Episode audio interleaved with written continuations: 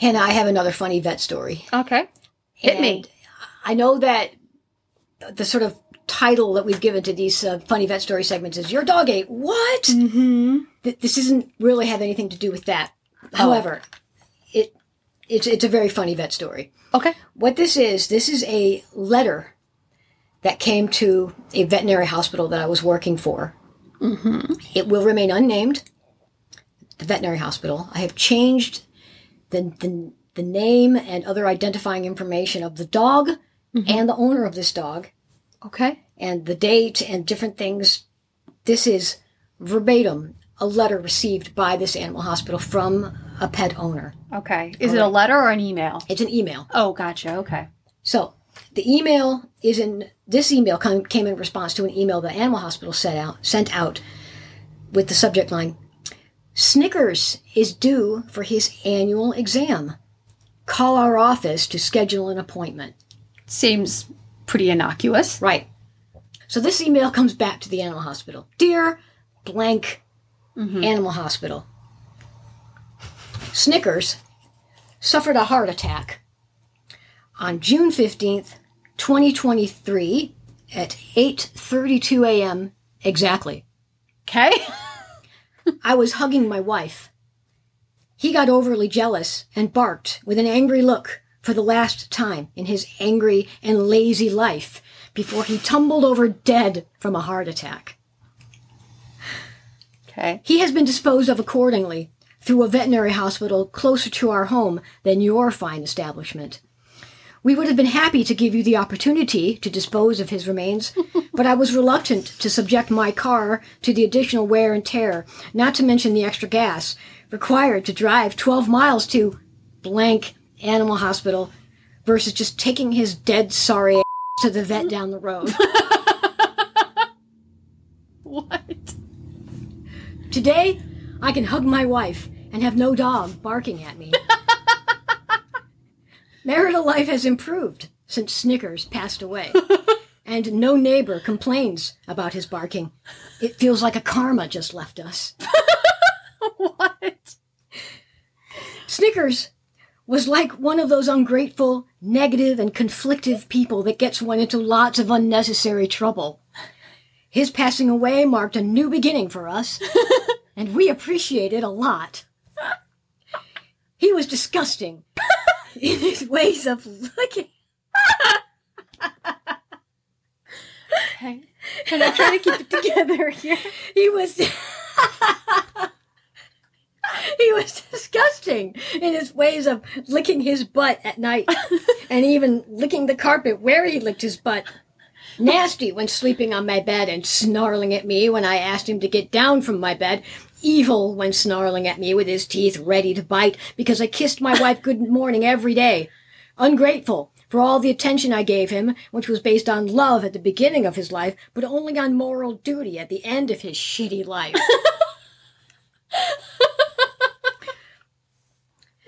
Snickers was a zoophilic pedophile dog who tried to rape my son's legs many times. That's just normal dog behavior. A bastard who left my best friend's dog pregnant with 10 puppies and a generator on, of unnecessary neighborhood conflicts due to his barking at every innocent soul that walked by.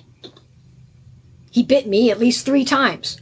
Once for trying to kiss my son goodnight, another for stepping on him by accident, and another for trying to retrieve my other son's double bacon burger after he stole it right out of the child's hand. He jumped on a little two year old girl, which nearly got me into legal trouble. He pooped all over the place like a manure factory and acted like a demented maniac when food was being cooked in the kitchen. Still could all describe a human being. all I can say is that I hated his behavior, which never let me have a normal family life for 12 years.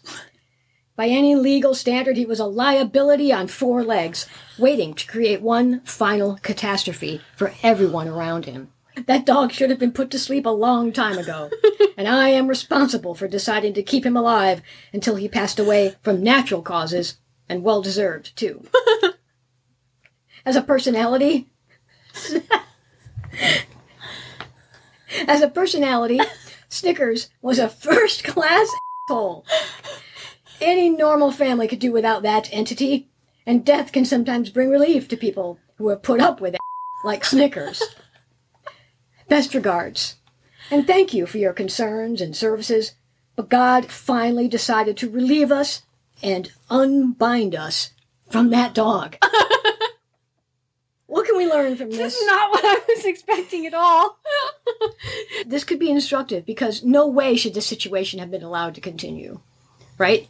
For 12 years, this guy put up with a vicious dog or a problem dog or yeah, a maniac. and I just I just want all of our listeners to know that if you are in a situation like this, you do not have to suffer for 12 years while this dog ruined your family life and your married life.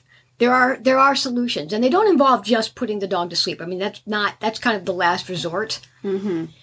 But this there's no indication that that they tried to maybe have a trainer come or a behaviorist come and and, and help this dog integrate into the family and, and learn appropriate social behaviors among human beings, you know?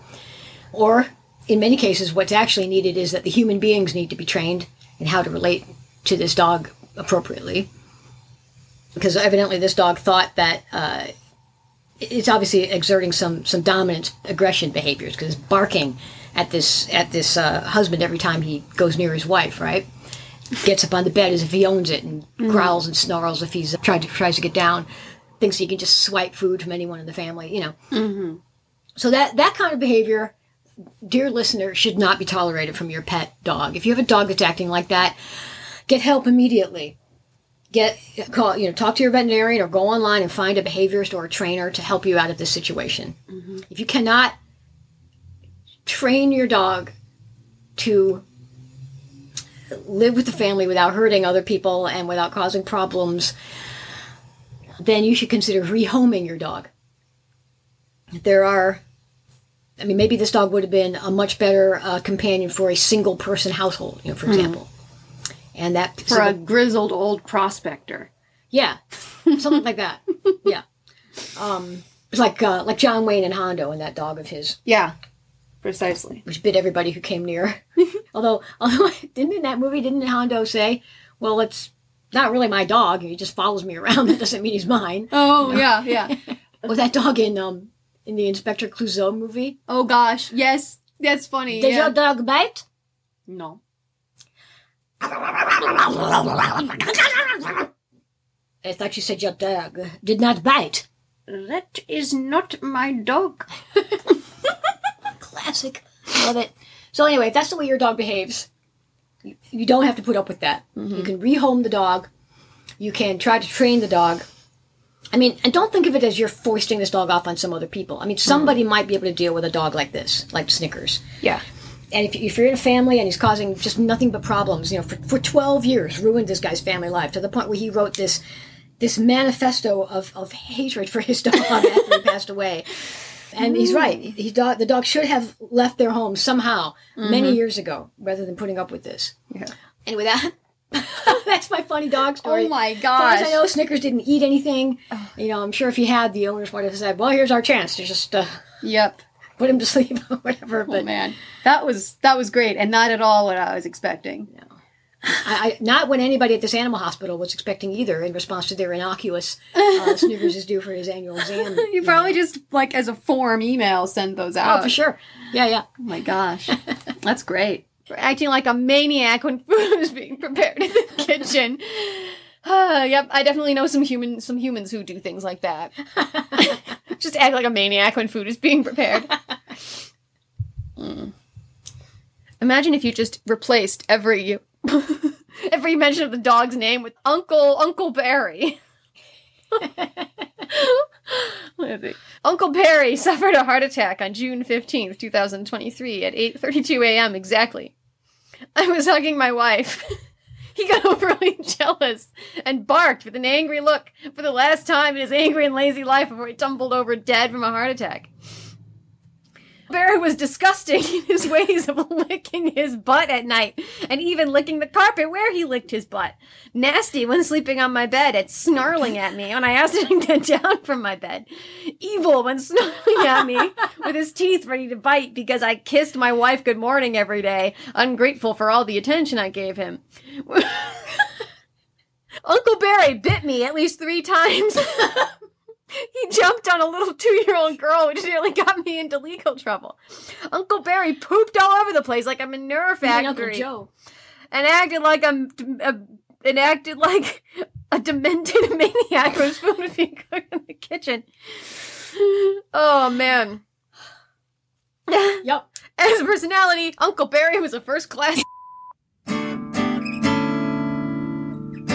The Splanchnics podcast is produced by Clare T. Walker and Hannah Kubiak. You can contact us by emailing splanchnicspodcast at gmail.com. We welcome episode topic suggestions, personal anecdotes, and corrections for those rare occasions when we don't know what we're talking about. Visit splanchnics.com for show notes and transcripts of all our episodes, and follow us on Instagram at splanchnics underscore podcast. Clare T. Walker is an independent author with two self-published books, The Keys of Death and Startling Figures. Learn more about Clare and her books at claretwalker.com.